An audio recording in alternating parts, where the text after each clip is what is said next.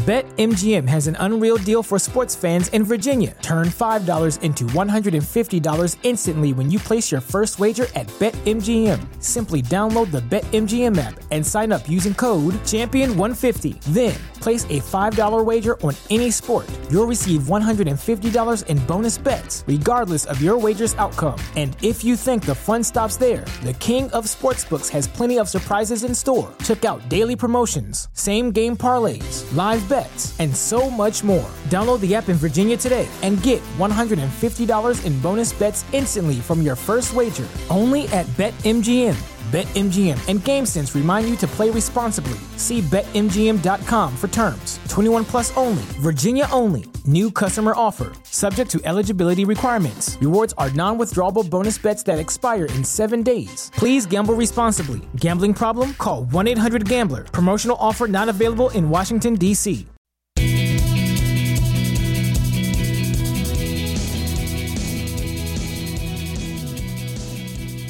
You're listening to Spurscast, episode 649. My name is Paul Garcia, and I'm your host here on the Spurscast.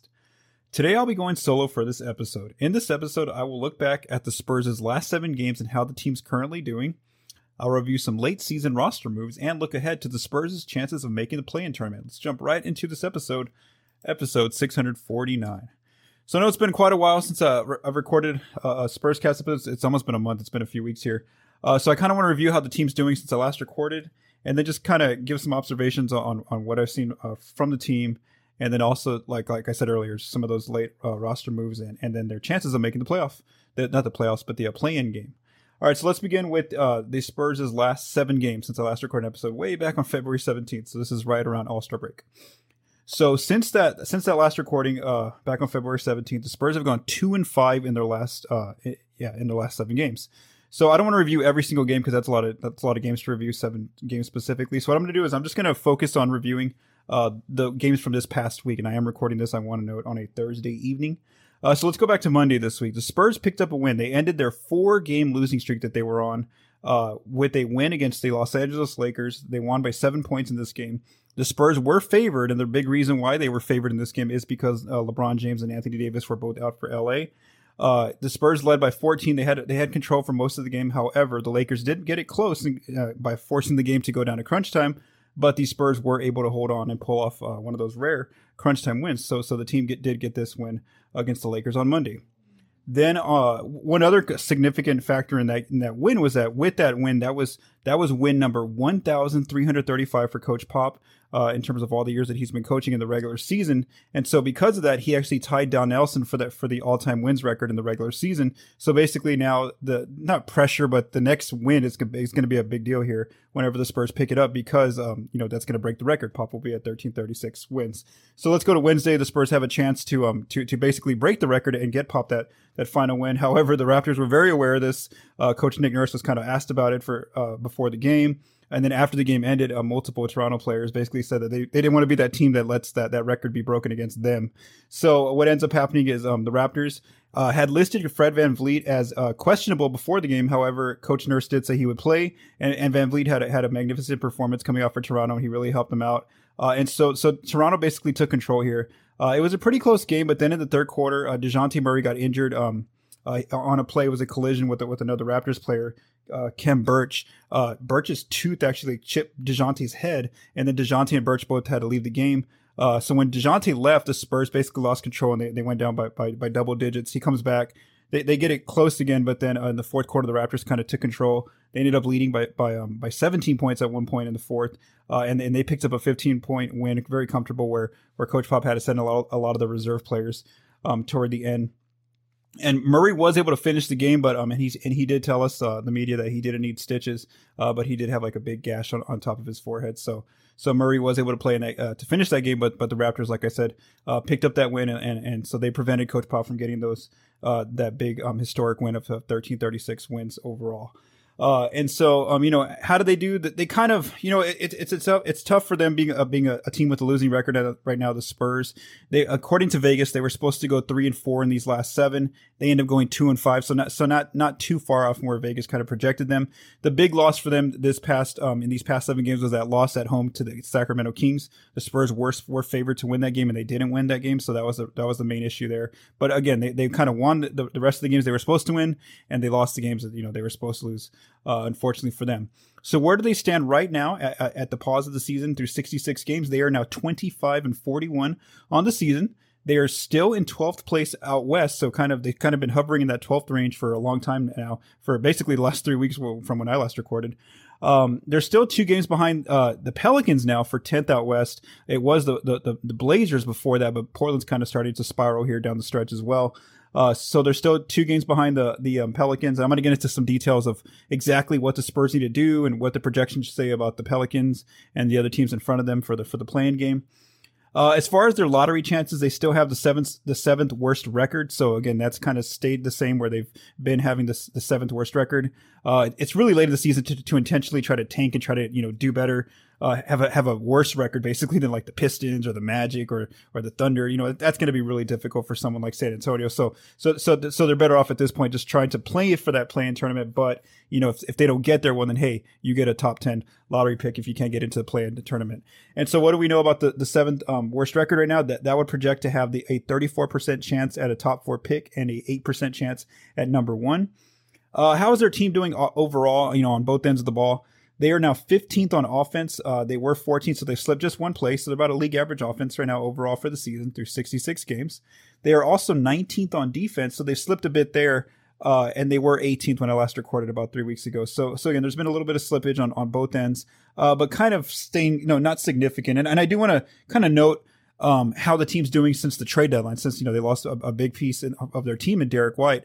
Uh, so you know, offensively, they're still you know they're still they're still humming along. They're still a really good offense. That's that's something that I've noticed that a lot of coaches um, bring up is, you know, how do we stop San Antonio's attack? Just thinking about Nick Nurse recently, he basically said, you know, our goal against them is to try to, uh, to keep the paint away from them. That, that you know, they, are the, they're the second best team in terms of getting points in the paint. And so that was one of the Raptors' uh, big focuses. And they did a great job of that, Toronto, because the Spurs had, had an underwhelming night uh, in the paint with, I think, just 46 points, which is way below their season average. Um, so again, that's kind of what I've noticed is a lot of different teams, uh, the opposing coaches and also players, they, they basically talk about the Spurs' offense. Like that's like a, uh, Erik Spoelstra had a good quote recently when, when the Spurs uh, played the Miami Heat, where he basically said, you know, they do something where a lot of teams don't do these days, which is a lot of driving kick action, but like multiple, like, like in one possession, you could see like three or four Spurs players attack you on, on defense in terms of driving it. Uh, obviously we know they get out on the break. And so it's just been really uh, interesting that, you know, prior to the season, a lot of projections were that this was going to be a top 10 defense, uh, most likely. But instead, it's actually been the offense. Again, when you look at just the data from uh, past the trade deadline, so from February 11th up till today, which is March 10th, uh, they actually have a top 10 offense right now during that time frame. They're scoring 115.4 points per 100, which is ninth. And then it's the defense that's really slipped up, where they've really had a lot of uh, just, you know, it's almost like they've settled for these bad defensive nights where, where they're holding, um, they're allowing teams to score 115.8 points per 100, which is 22nd uh, since the uh, trade deadline. So again, the, the, defense has been a, a, constant problem, and I think that at, on most nights it's it's when they're they're beating their opponents by um, with, with the offense without scoring them and really getting a lot of their shots in the paint. Uh, also, they've increased their free throws. They're having some trouble at the three point line. That's, that's something that's very notable. Uh, with Derrick White gone, I'm not sure if that's because of, you know, just having that second playmaker besides Dejounte who can help break down a defense. If that's having an effect, I, I've noticed that a lot of the players on the roster, they're, their um, wide open three point percentage has gone down. I think it's like nine or ten games in a row where they haven't hit their their team average in, in accuracy on the wide open threes. And so just looking at some of the players, kind of where they stand. So like now that we've seen, you know, a good 11 games since, uh, since the trade went down, uh, with Derrick White, we can kind of tell, you know, what, what's happening with some of the individual players. And I'm just going to focus here more so on the offensive end. We know that Dejounte has really increased his scoring now that he's the main scorer, the main go-to player for the Spurs. Um, he's averaging 25.7 points since the, the trade deadline. Uh, he's still putting up, you know, his other numbers, 10 and a half assists, 8.6 rebounds, uh, 2.8 turnovers, 2.2 steals. So he's still bringing on the defensive end. So, so Dejounte has really gone up to another level. And it's really interesting because Coach Pop and other coaches have mentioned how how Dejounte now now that he's an all star, he's starting to see a lot more different defensive coverages, and Coach Pop kind of wants him to um to learn on the fly. Where basically said, you know, he's not he's not afraid to throw him into the fire, like saying, you know, you may see a lot of hedging on on on on certain possessions, and you might see double teaming, you might see traps, and so we've seen these different defensive outlooks for Dejounte, you know, post uh, post trade deadline or post All Star break, I guess you could say, because now you know he's been he's been a guy who's kind of been in the limelight now. He had he had a really good All Star performance, uh, you know, where he was doing some some crazy dunks and, and had some some alley oop dunks and things like that. And he got up and down the floor with a lot of those players. So now he's a very notable player for other other teams. And so Coach Pop has mentioned how um you know different defenses are throwing different schemes at him, and this is really good. You know, even if the Spurs can't get into the playoffs, the fact that Dejounte is able to see these things now, uh, how how teams are guarding him in so many different ways, so he can learn how to pick them apart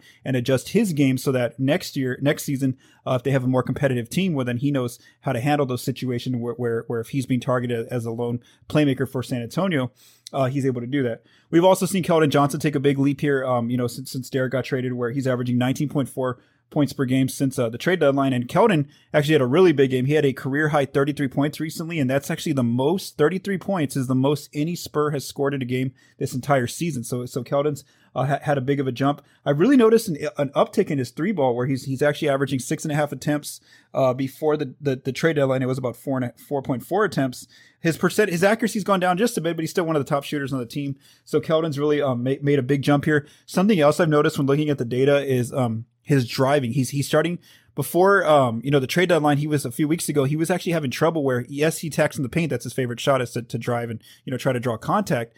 But he was actually wasn't finishing in the paint uh, with over a point per shot. He was basically shooting below 50% of the paint. And that's really, that's really not a good number when you, when you're, when you're, when you're somebody who's attacking the paint, the closest shot to the basket, and you're not, um, you know, you're not getting at least a point per shot. Well, now that's actually changed. He's actually getting, uh, I think it's 1.02 points per shot when I last checked the data. So he's actually become a better finisher lately. And I think it's just the fact that he's, he's attacking a lot closer on his drives. He's getting as close as he can, uh, for layups or, or dunk attempts instead of having to settle for a lot of those floater, uh, mid range, uh, not, not mid range, but floater, um, non restricted area type shot. So I know that um, we we've seen a, an increase in Keldon's point production. Uh, Lonnie Walker the fourth, you know, he's had a he's had a great um, uh, stretch of games ever since the the All Star break, where he's averaging um, or since the trade deadline, where he's averaging 17.2 points per game off the bench, uh, and so he's played in 10 of the team's 11 games. Um, and he's really just doing doing a lot of different things where he's attacking.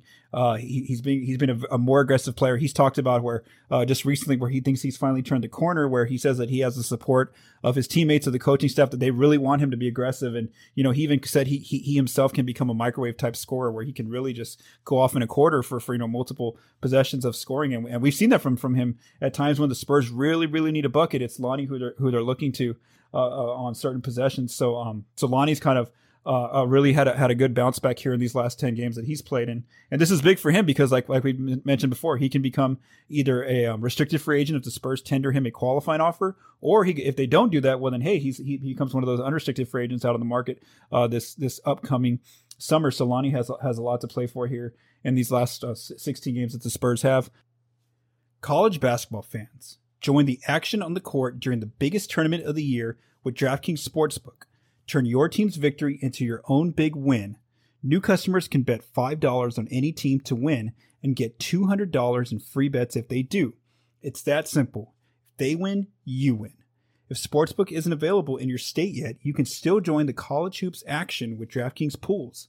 Everyone can play free pools all March long for a shot at a share of over $250,000 in prizes.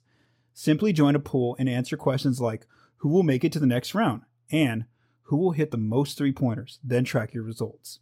Download the DraftKings Sportsbook app now. Use promo code TBPN. Bet $5 on any college hoops team to win and get $200 in free bets if they do. If they win, you win with promo code TBPN this week at DraftKings Sportsbook. 21 and older, restrictions apply. See show notes for details. Jakob Poeltl's also, you know, still continued to do what he does, which is basically score in the paint. You know, it's very efficient at that little pick and pop shot, those those putbacks on his offensive rebounds. Um, just a good roller to the to the rim. So Jakob's averaging 15.2 points per game since uh since the um the trade deadline. So he's he's really increased his scoring load and just being very efficient when he does uh, try to score. Devin uh, Vassell has, has increased his scoring to 13.4 points per game. It's not a huge jump from when he was coming off the bench, but there is a little bit more opportunity for him to ch- kind of drive and play making. And just like Dejounte, this is a really good opportunity for Devin right now to see more, you know, w- you know, more possessions of, of, of having to be the, the, the, player who has to break down the defense and try to either get a shot for himself or for his teammates. And so he's kind of learning here on the fly uh, with the with these new games. Um, Doug McDermott's at 11.2 points, and then we've seen just some of the other players. Uh, Romeo Langford had had a game he got to play in. Uh, Josh Richardson's been uh, been getting some minutes now. That, that, some players have been in and out of the lineup, so he's averaging six points uh, since the trade deadline. So so again, um, we're seeing some some different individual um, players making some different progressions. I wouldn't say not everybody's making growth, but just again, it's just that opportunity that that they're all getting a little bit more opportunity now. Uh, with with with, their, with yeah with, with Derrick on so a, a, player who took a lot of possessions uh you know and had a lot of responsibility for this team now they're now these other players are getting to to, to get these, those opportunities here with these last uh you know 16 uh which is really 26 games uh before before I started discussing this data so again, the Spurs are just one win shy of getting Coach Pop that um that next that that, that record of 1,336 wins. So again, they're very close. They're on the verge of it, and th- that could be broken this weekend. You know, maybe it happens Friday. They play the Utah Jazz. That's a that's gonna be a very difficult game for them to um you know that they won't be favored in this game. So so that that's one opportunity. Then then of course there's Saturday against Indiana, who's you know an under 500 team. So there's a better chance most likely on Saturday for San Antonio to to try to to try to um, get pop that record. Um, you know, just considering Indiana, they they they are you know a new team with diff- new faces now that after the uh, trade deadline as well. Uh, and so again, you know, we, will kind of see. Just we just know that that next win is the one that that pop um, gets that that that that big uh, record here with that thir- 1,336 wins. Um, so then I, I, you know, since I last recorded, there have been uh, some other um, moves for the Spurs team. Uh, one thing they did was they made some some very rare late season roster moves. Uh, back on March 4th, the uh, actually let's go back to February 26th. Back on February 26th, the Spurs reached a um, buyout agreement with Tomas Satoransky, who they had um, recently uh, acquired at the trade deadline. Uh, so Satoransky was bought out. You know, he gave some money back to San Antonio. Then they waived him, and uh, he he was um, he, he ended up signing with Washington to finish out the season with the Wizards. So then uh, the Spurs also made some some other moves on March 4th. They uh, converted the contracts, the two way contracts of Joe Wieskamp, the uh, second round pick from this past draft, and Devontae Cacok to standard NBA contracts. So now again, there was a bump, uh, there was an upgrade there uh, in terms of the contracts for for Wieskamp and Cacok. And then they also, since they had two open spots, it, it, uh, two open G League spots for the two way contracts, they signed DJ Stewart Jr. and Robert Woodard II. And uh, Woodard II is notable because he's had some experience with the um, Austin Spurs when, when um, back during the, the G League bubble. I think it was a year or two ago. Um, uh, Sacramento didn't send a team over there, so so the Spurs, uh, the San, the Austin Spurs allowed Woodard the second to play with San Antonio, so um, with with Austin, so he got to know some of those some of those players, their system, things like that, things like that. Uh, so far, Stewart and Woodard have been made, basically mainly stayed with Austin. The Spurs haven't called them up yet. However, Wieskamp and Cacok have had their chances now. Uh, now that they're full NBA um, uh, standard contract players to to come up to San Antonio team and um, you know get their opportunities. Um, just what we know what's notable about about changing their contracts those two players Wieskamp and Cacok from two way to um to to full NBA contracts. Well what's notable is that um you know the Spurs can now make both players restricted free agents uh in this this coming off season they're going to have 1.8 million dollar qualifying offers if the Spurs tender them a qualifying offer. And because they're both with their first year with the Spurs they have non-bird rights with San Antonio. So that just means that if the Spurs were to operate as a team over the salary cap, uh, then they, the Spurs could go over the cap to re-sign um, one or both of those players if they wanted to. Now we we project the Spurs aren't going to be a, a, team under the over the cap. We think they're going to be under the cap and have a lot of cap space that they can open up. So so that really shouldn't matter those cap holds. But again, it's just something where they wanted to try to uh, have some sort of security and trying to to to um, re-sign either Wieskamp or Cacok they they could make them restricted free agents and then basically make other teams try to have to um, you know work to sign them where they can't just outright sign them. They would have to San Antonio would have that ability to match within 48 hours of those players getting a deal. Uh, you know, as far as those those two contracts turning into full NBA contracts, it doesn't really change the Spurs' cap space projection. Again, if they wanted to go to a route of opening cap space this coming summer, they can still do that. Uh, opening anywhere from minimum 12 million to maximum 33 million right now is where it stands, the cap space projection. So again, that doesn't really change too much. they would just basically have less cap space if they sign one or both of those players, Wieskamp and Cacok. So again, that's kind of what's happening with the uh, their cap space projections with those two roster moves. Uh, and then just just an update on where their their picks stand. Like I mentioned earlier, the Spurs' pick is right now projected to go seventh uh, if the season ended today that Raptors pick they acquired in those trade uh, the trade deadline is is projected to go 17th, so it should still convey to San Antonio. And then also the Boston pick is now um, projected to go 20th. So again, uh, as long as Toronto and Boston stay as winning teams, the Spurs are going to have a really good chance here of um of basically getting those two picks and having basically three picks to use in the draft this year. Whether they want to draft three players in the first round, or maybe they want to try to to make a trade of putting all three picks together and trying to move up in, in, in the draft for maybe like a top five or top three player. Um, you know, again, who knows what those scenarios will be, but again, San Antonio has a lot more flexibility uh, now that that those um that that, that they have those those three picks come uh, most likely coming in this coming um this coming NBA draft this off season. All right, so for our final topic here, uh, I know that it's only 16 games left in the regular season, so I kind of just wanted to go through, um, you know, what are the Spurs' chances of, of getting into the play play-in game? You know, how realistic does that look? How far are, are they from from the teams ahead of them? And so what I've done is I, have kind of built a model where I, I kind of have every single team from um, basically from number four through number through number thirteen out west. And I know the Spurs are going to, you know, it's very unlikely they're going to catch like Utah and the Clippers and and um, you know the Mavericks. So so those teams I'm not really going to get into the details of what the Spurs would have to do to pass those teams up because those teams are eventually just going to win so many more games that that San Antonio won't have a chance to catch them. But there are those teams like the Lakers who are ninth, the Pelicans who are tenth, the Blazers who are eleventh, and then uh, the Spurs are 12th, and then the Kings, who are 13th, one game, uh, I mean, one, one, um, standing behind San Antonio here, uh, who, who I do want to monitor. You know, what are their, what are their projections look like, and, and, what is it, what will it take for San Antonio to finish ahead of some of these teams to, to try to get either the ninth seed in the play-in game or the 10th seed? And so let's first begin with the team that's, that's, uh, in ninth, and that's the Lakers. As I'm recording this on Thursday evening, the Spurs are three and a half games behind the Lakers in the standings. Uh, they're two games behind the Pelicans for 10th they're uh, they're a half game behind Portland for 11th, and then they're two games ahead of the Kings, uh, who are at 13th. So if we just take the Lakers' current win projection, they are projected in their final 17 games. The Lakers are expected to go seven and 10. If the Lakers do that, this is a very tough route for San Antonio to, to, to move ahead of them and finish ahead of them. So if the Lakers go seven and 10 down the stretch here, the Spurs would need to go 11 and 5 to finish the year. That's very difficult task for San Antonio to go 11 and 5 when this is a team who I just mentioned earlier is, is 2 and 5 in the last 7. So so so that is is a very difficult road for them. The Pelicans are projected to go 6 and 10 here to end the year.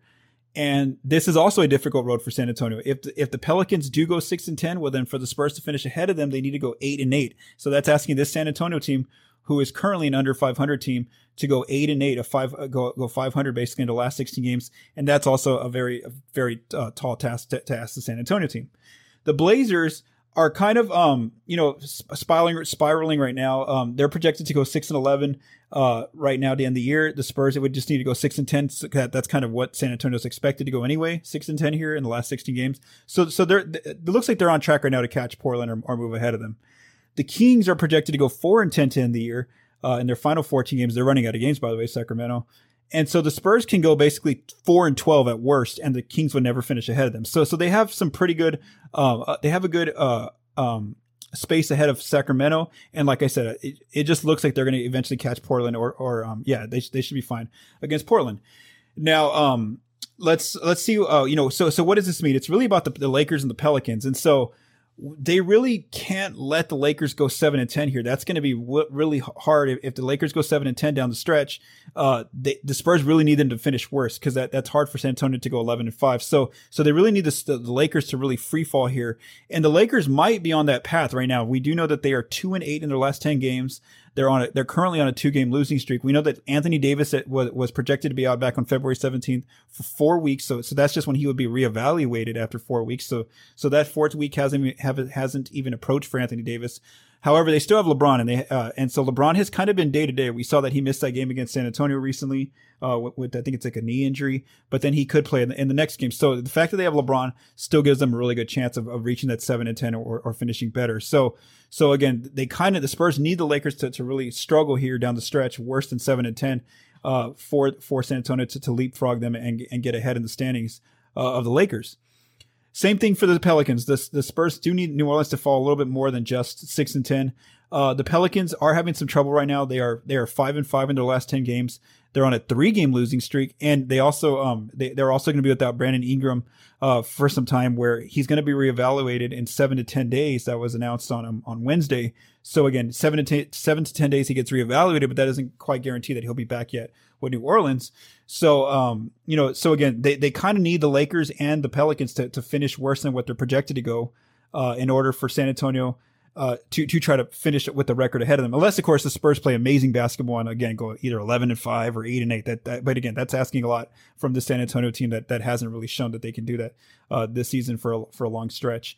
So again, that's kind of the the road uh, where where um, things stand, but of, of the Spurs trying to get into that play-in game.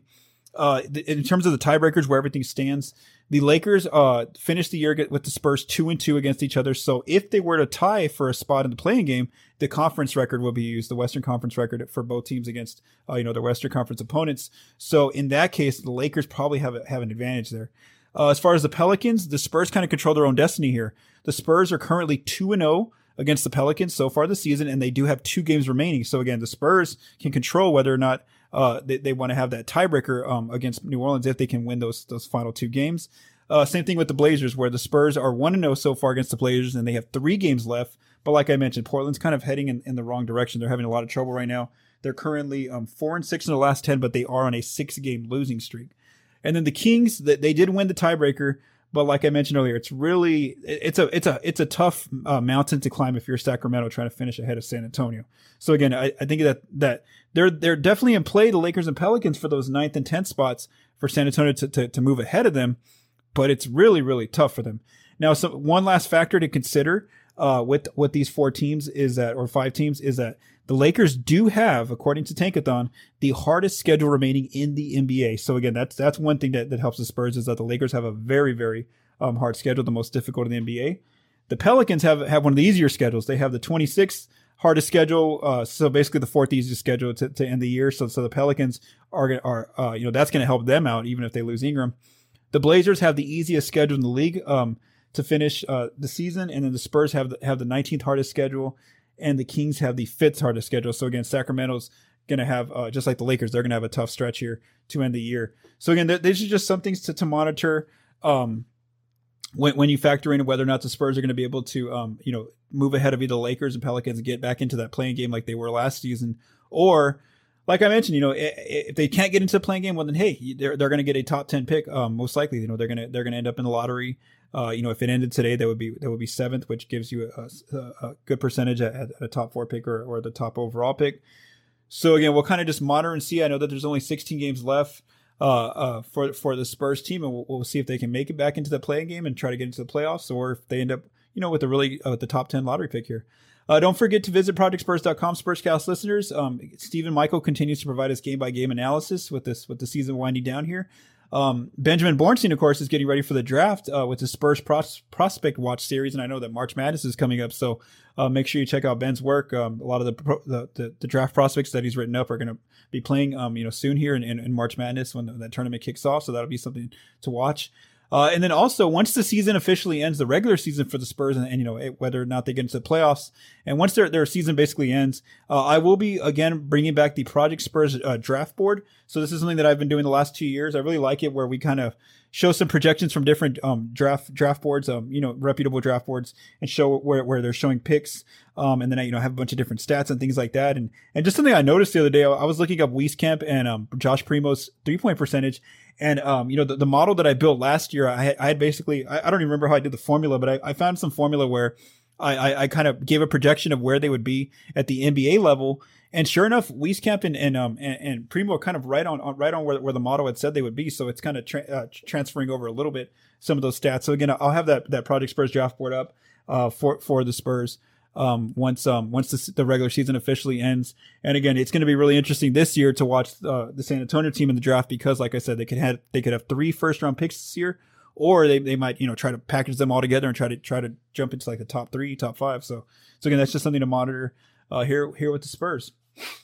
Thanks for listening to Spurs for this episode of the Spurscast, and to Joe Garcia for mixing and producing this episode. All of us at Project Spurs, stay safe and have a great day.